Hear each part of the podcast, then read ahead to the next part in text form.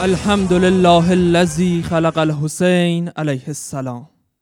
الهی به امید تو سلام. به رادیو محرم هیئت منتظران مهدی عجل الله تعالی فرجه الشریف دانشگاه علوم پزشکی شیراز خوش آمدید.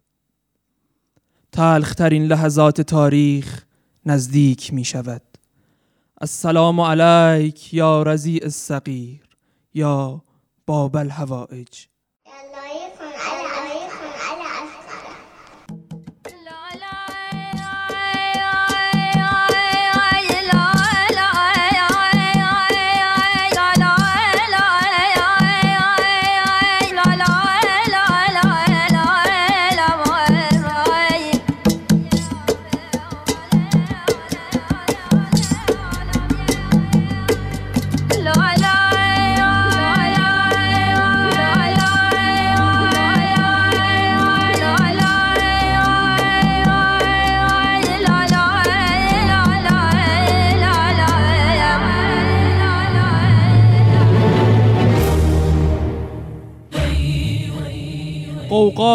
شده بود با آمدنش.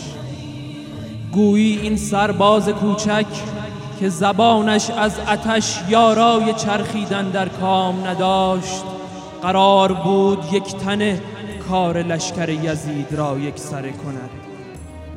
سه شعبه ها که بیاوریت را نشانه گرفتند این گلوی رزیع شش ماهه تو نبود که بریده شد.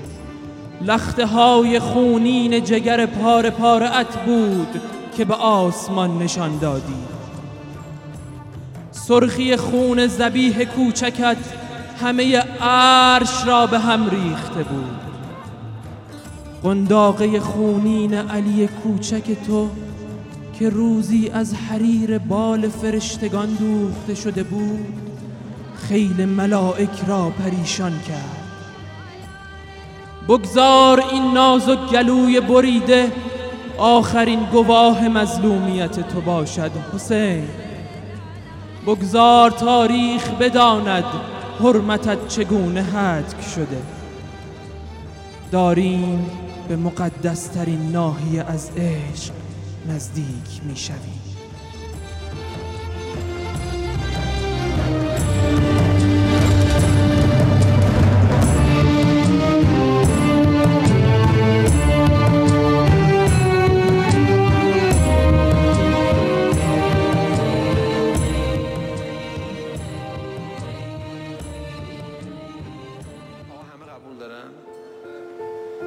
بچه دارن؟ همه بچه دیدن که؟ همه بچه بودن؟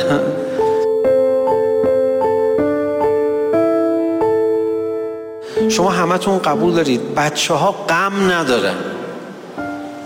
قبول دارید؟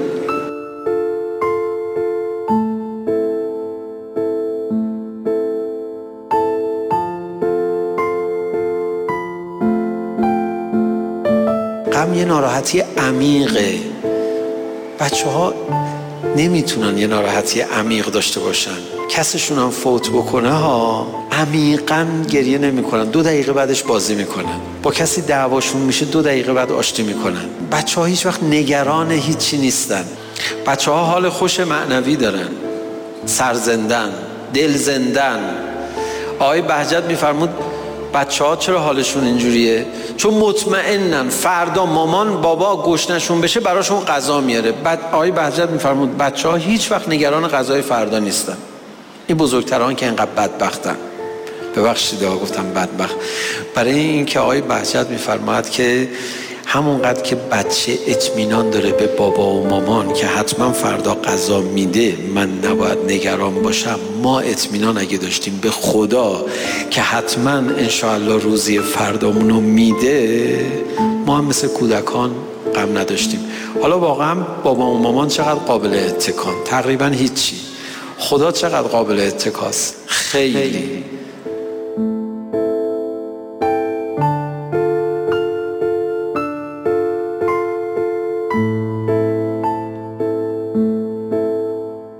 شما می‌فهمی خدا قابل اتکاست بهش اتکا نمی‌کنی بچه داره به تو اتکا می‌کنه. یعنی این بچه داره به تو میگه مامان بابا خجالت بکش. مثل من شاد باش. بیا بازی کنیم. حال خوش معنوی یعنی نبودن این نگرانی خاک بر سری. حال خوش معنوی چیه؟ حال خوش معنوی یعنی احساس بکنی خدا قدرت داره. می‌تونه نابود کنه. جونم به این قدرت خدا. این حس عمیق که باشه این یعنی حال خوش معنوی. حال خوش معنوی یعنی چی؟ گریه نکن باهاش. لذت ببر. اینقدر لذت ببر تا یه اشکی ازت جاری بشه که سرچشمش یه جای دیگه است. یه جای دیگه ای از روح. اون اشک کجا؟ که از اتفاقا از جنس اشک بچه هاست که بیغمن. اون اشک کجا؟ اشک من بیچاره بیمایه بیمزه بی همه چیز کجا؟ که می‌خوام این عشق از دل غمها و اندوهایی که همش ناشی از کفر خداست کفر به خدا. و همش ناشی از ناشکری و همش ناشی از بی ایمانی است. این عشق رو می‌خوام برم در خونه خدا.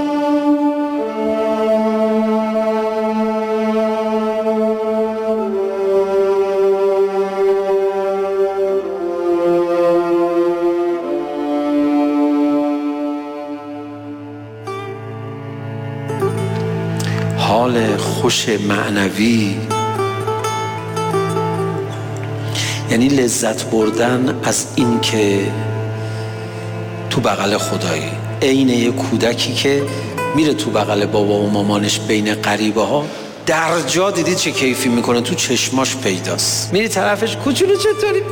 روشو بر میگردونه طرف مامان و بابا این کیه؟ بابا این خودش یه آدم حسابیه تحویلش بگیر من نمی‌شناسم کیه. من تو رو می‌شناسم. من تو بغل تو میام.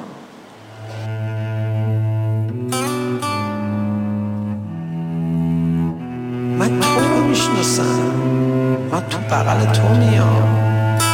یعنی این بچه داره به تو میگه مامان بابا خجالت بکش. مثل من شاد باش. حالا خوش معنوی یعنی لذت بردن از این که احساس بکنی در پناه خدایی.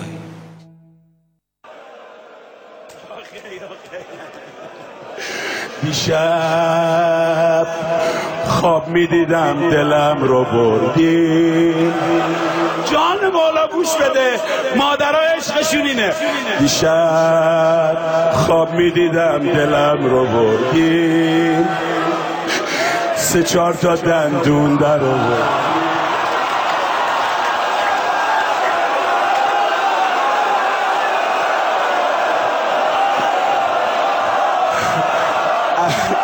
از دست من غذا میخوردی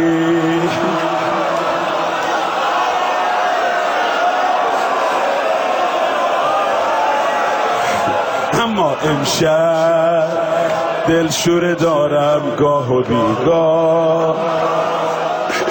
نکنه گل نکنه گل من. آه ببینم ادرو نیزه تو راه. علی.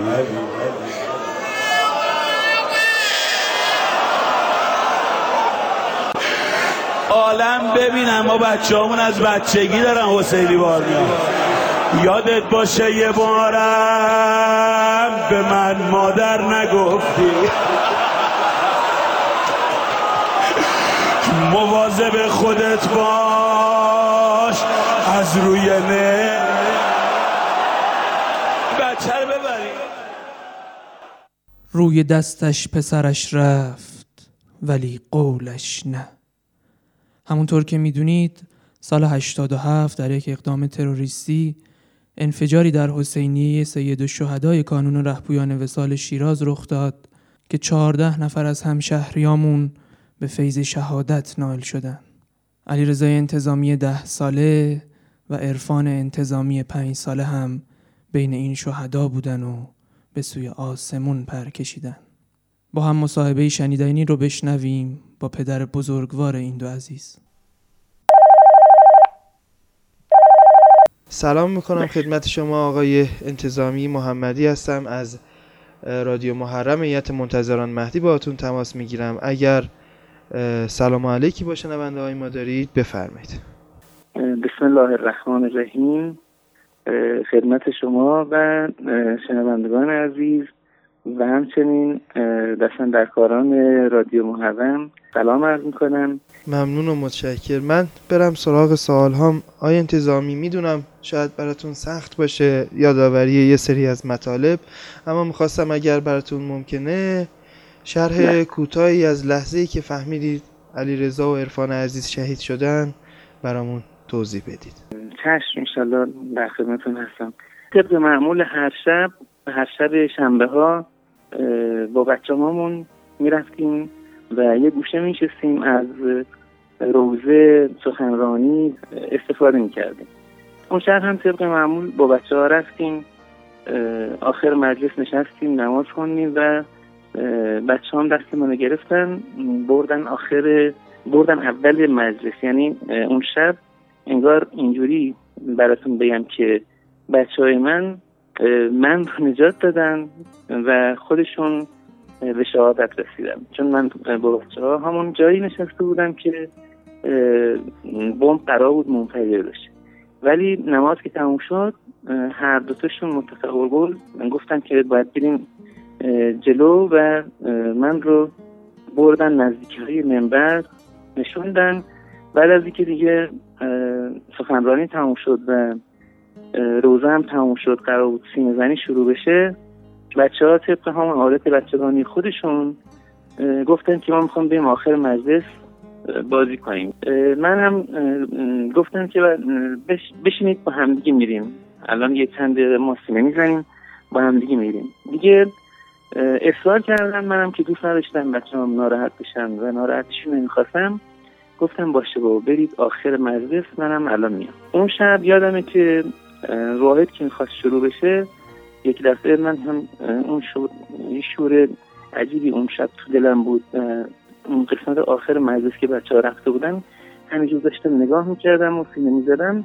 یه دفعه برق انفجاری به چشمم خود که تو بعدش هم صدای انفجار شدید که من یا اول گویم چند ثانیه شکه شدم و یک دفعه حرکت کردم به طرف آخر مجلس که دیدم عده بسیار کمی از بچه ها اون شلوعی دیگه از دست رفته و همه بیرون رفتن و عده بسیار کمی از بچه ها دارن این ور اونور تلاش می‌کنن برای خاموش کردن آتش سوزی.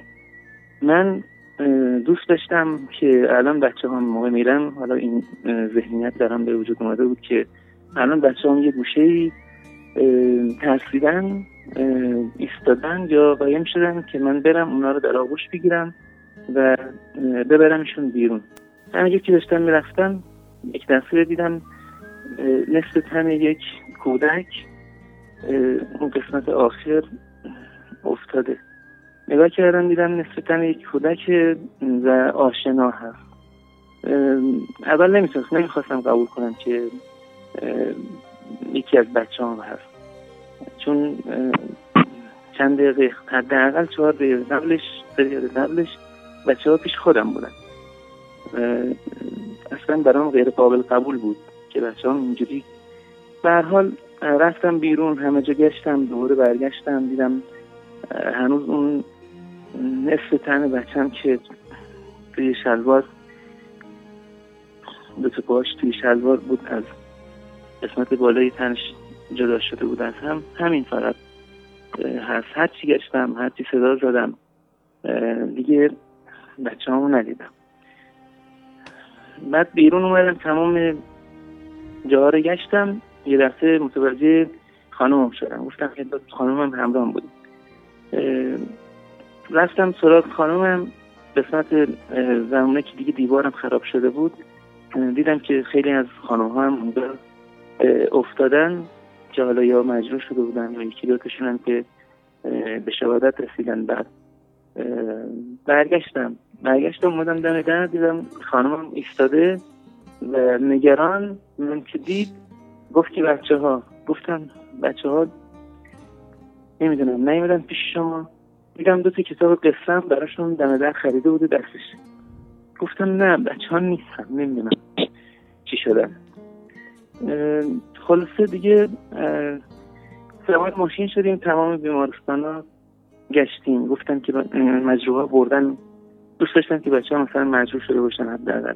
بردن بیمارستان ها همه بیمارستان هایی که به قول عقلمون رسید گشتیم ولی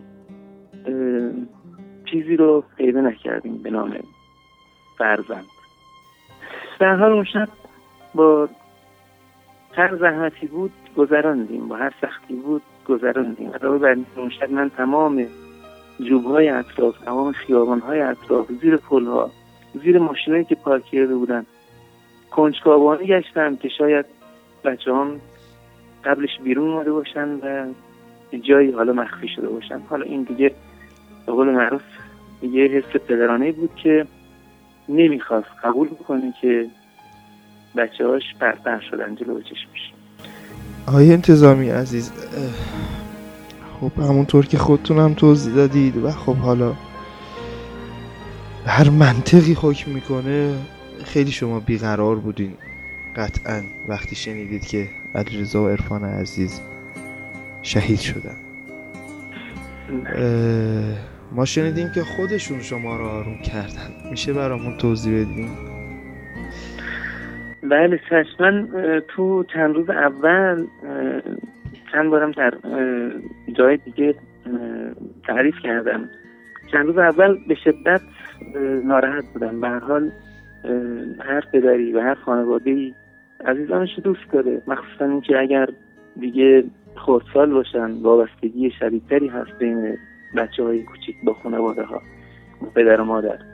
وابستگی شدیدی بین من و بچه هم بود که حتی کوچکترین ناراحتی اونا باعث می‌شد که من ناراحت بشم و حتی اونا ناراحتیشون رو اگرم داشتن یا حال مثلا اگر انگشتی از یکیشون زخم می‌شد یا بریده می‌شد اونو از من پنهون می‌کردن. دست دست چسب زدنشون هم زدهشون هم من به من نشون نمی‌دادن. خب ناراحت بودن به شدت. با خودم صحبت می‌کردم سرزنش خودم می‌کردم که چرا من نتونستم اون شب کمک بچه‌ام کنم؟ ای کاش مثلا 20 ثانیه 10 ثانیه فرصت داشتم. اگر 10 ثانیه فرصت داشتم من هر طریق بود شما از اون معرکه نجات می‌دادم. به شدت با خودم درگیر بودم. یک شب قبل از شب هفت که در حال استراحت بودم علیرضا و عرفان هر دوتاشون اومدن خوابم. طوری من اینا رو در آغوش گرفتم و بوسیدم که برام انگار مثلا اصلا اه، تداعی خواب نمی‌کرد. یعنی مثلا یک ماجرای بیداری یا تو مثلا بیداری می‌کرد که مثلا اصلا باورم موقع بیدار شدم باورم نمی‌شد که این یه خواب هست یه رویا هست. که حتی بلند شدم تو خونه گشتم اتاقا رو گشتم. که بنده خدا خانم دستم گرفت گفت برای چی داری میگردی؟ گفتم دنبال بچه‌ام میگردم. که دیگه خواب براش تعریف کردم. حالا ماجرای خواب این بود که اومدن خواب من گفتن بابا چرا شما این همه ناراحت هستی؟ خودت اذیت می‌کنی؟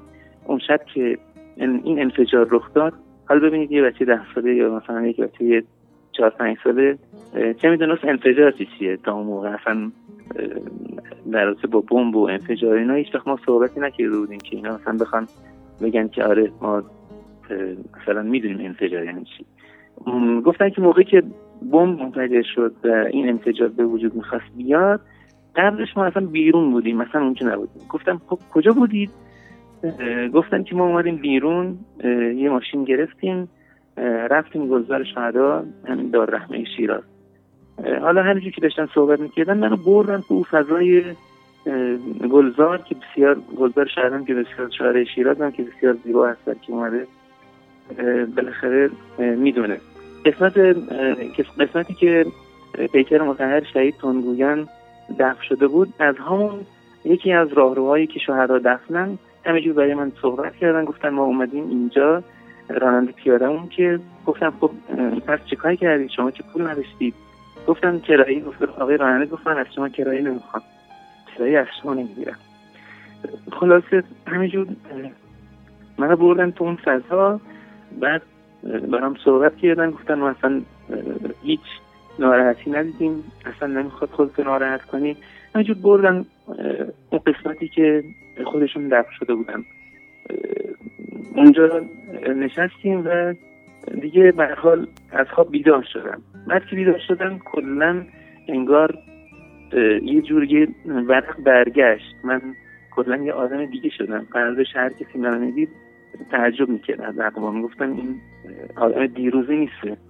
این آدمی که دیگه ما از امید کرده بودیم گفتیم شاید از دست اینم از دستون بره ولی کلا من رو یک بار دیگه بچه ها نجات دادم اه، اینجوری بود که دیگه به حال من راحت شدم از اینکه بچه همون زجر نکشیدن. یا اینکه همه اینا دیگه برای من کلا منتفی شد به هر کس میومد حرف برام می‌زد می‌گفتم ملاک خود شهدا بودن که اومدن گفتن ما شهدا پیوستیم.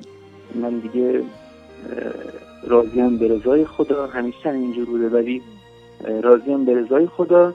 امانتی بودن در دست من به خدا دوست داشت که اون شب اون دو نفر به تنهایی برن. دوست نداشتن. خدا دوست نداشت که من یعنی من لیاقت شهید شدن نداشتم که بچه ها منو بردن اول مجلس. بعد خودشون به پای خودشون برگشتن آخر بعد از سه یا چهار دقیقه این اتفاق یا این حادثه یا این واقعه واقعه این بهتره درشون به وجود. من واقعا سخته برام صحبت کردن. آقای انتظامی ما مدعیان صف اول بودیم. بله. از آخر مجلس شهدا را چیدن آقای انتظامی شما وقتی روزه حضرت علی اصغر رو میشنوید چقدر دلتون با حال و هوای سید و شهدا همراهه؟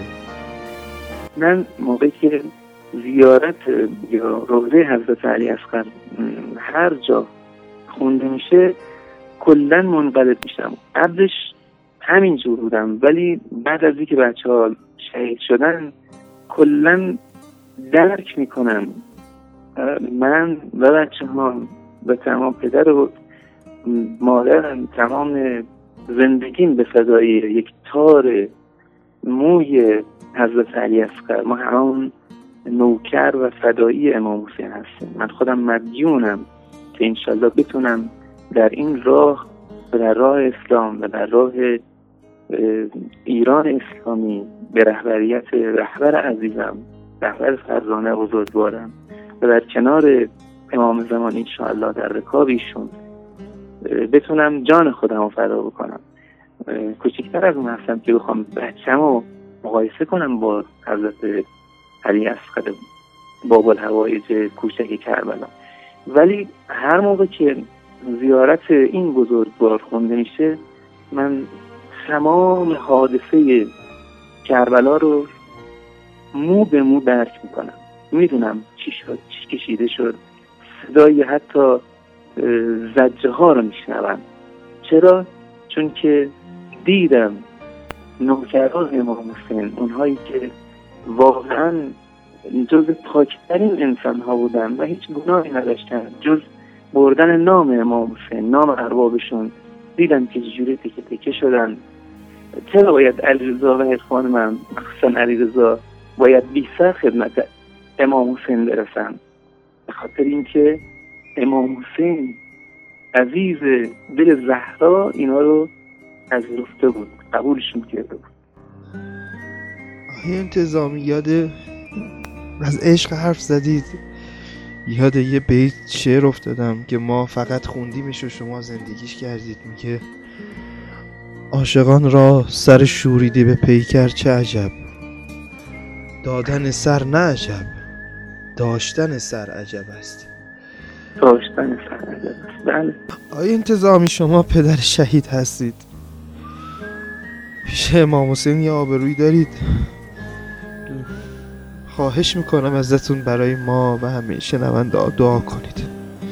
من محتاج و محتاج و محتاج دعای همه عزیزان همه کسانی که برای امام حسین دستی به سینه می‌زنن و با قول معروف این شبها گریه می‌کنن محتاج دعای همهشون هستم. انشالله همه ما عاقبت به خیر بشیم. برام دعا کنم. من خودم مدیون مدیون این خاندان هستم. انشاءالله بتونم فدایی این خاندان که امتدادش خط خدا و رسیدن به معبود هست.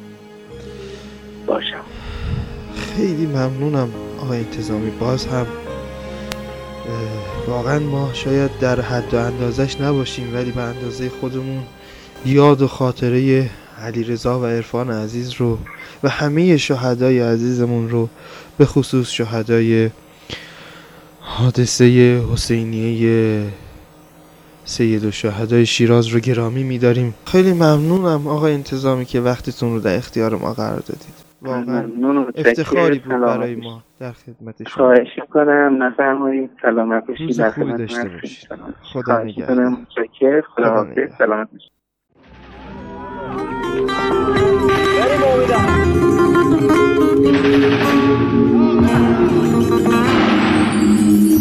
ما سینه زدیم بی صدا بریدن از هر چه که دم زدیم اونها دیدن ما مدعیان صف اول بودیم. از آخر نگذشتیم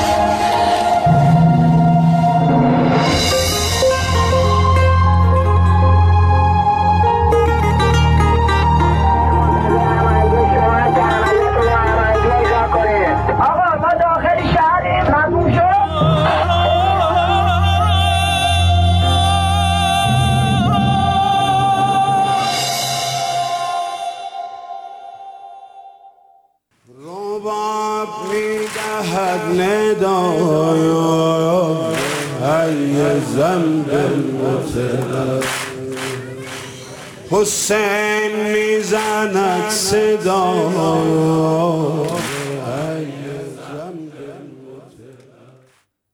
او که در شش ماهگی با بلهوایج می شود گر رسد سن امو حتما قیامت می کند به رسم عاشقی شبانمون بشنویم خلاصه زیبایی از کتاب آفتاب در حجاب به قلم سید مهدی شجاعی.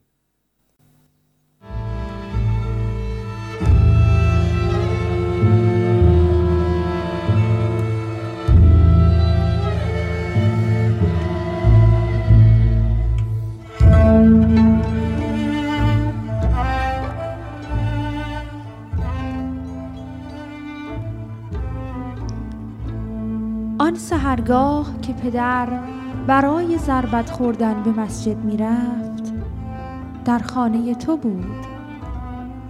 آن سهرگاه هم با تمام وجود در درونت فریاد کشیدی که نه پدر جان نروید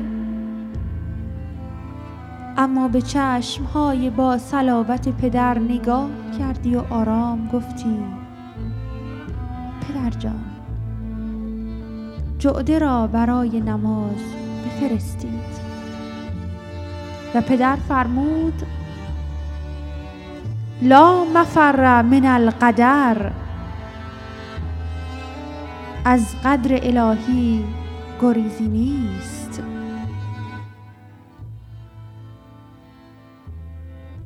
کودک شش ماهه را گرم در آغوشت می فشری. سر و صورت او را غرق بوسه می کنی.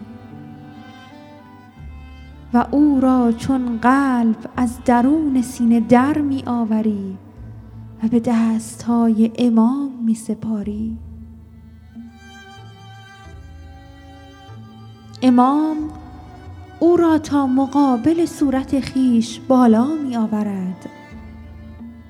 و بر لبهای به خشکی نشستش بوسه می زند پیش از آن که او را به دست های بیتاب تو باز پس دهد دوباره نگاهش می کند جلو می آورد عقب می برد و ملکوت چهرش را سیاحت می کند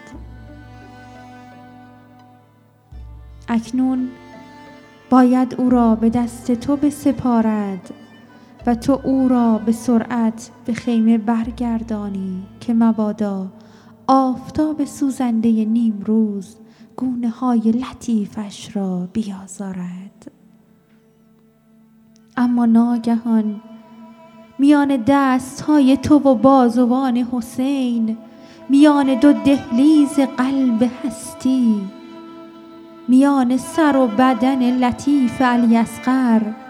تیری سه شعبه فاصله میاندازد و خون کودک شش ماهه را به صورت آفرینش میپاشد.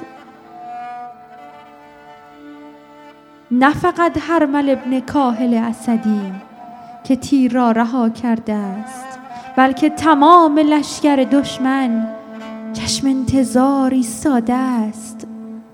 شکستن تو و برادرت را تماشا کند و ضعف و سستی و تسلیم را در چهره هاتان ببیند. امام با صلابت و شکوهی بی نظیر دست به زیر خون علی اصغر می‌برد. خونها را در مشت می‌گیرد و به آسمان میپاشد. کلام امام انگار آرامشی آسمانی را بر زمین نازل می کند نگاه خدا چقدر تحمل این ماجرا را آسان می کند این دشمن است که در هم می شکند و این تویی که جان دوباره می گیری و این ملائکند که فوج فوج از آسمان فرود می آیند. و بالهایشان را به تقدس این خون زینت می بخشند. آنچنان که وقتی نگاه می کنی یک قطره از خون را بر زمین چکیده نمی بینی.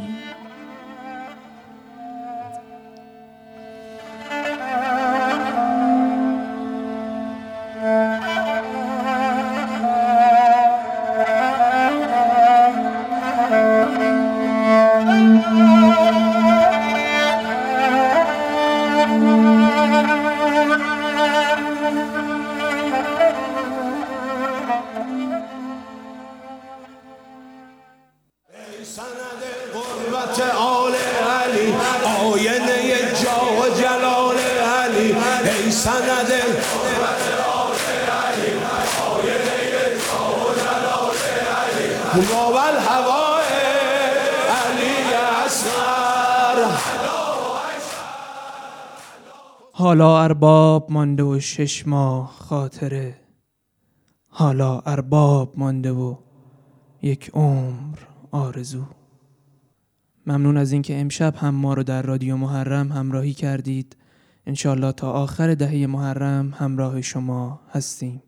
یا رب این قافله را لطف ازل بدرق باد. یا علی مدد خدا نگهدار. ببینم برا علی سیاه بود که بیدار شدم من سر زلف پر از تاب تو بیمار شدم.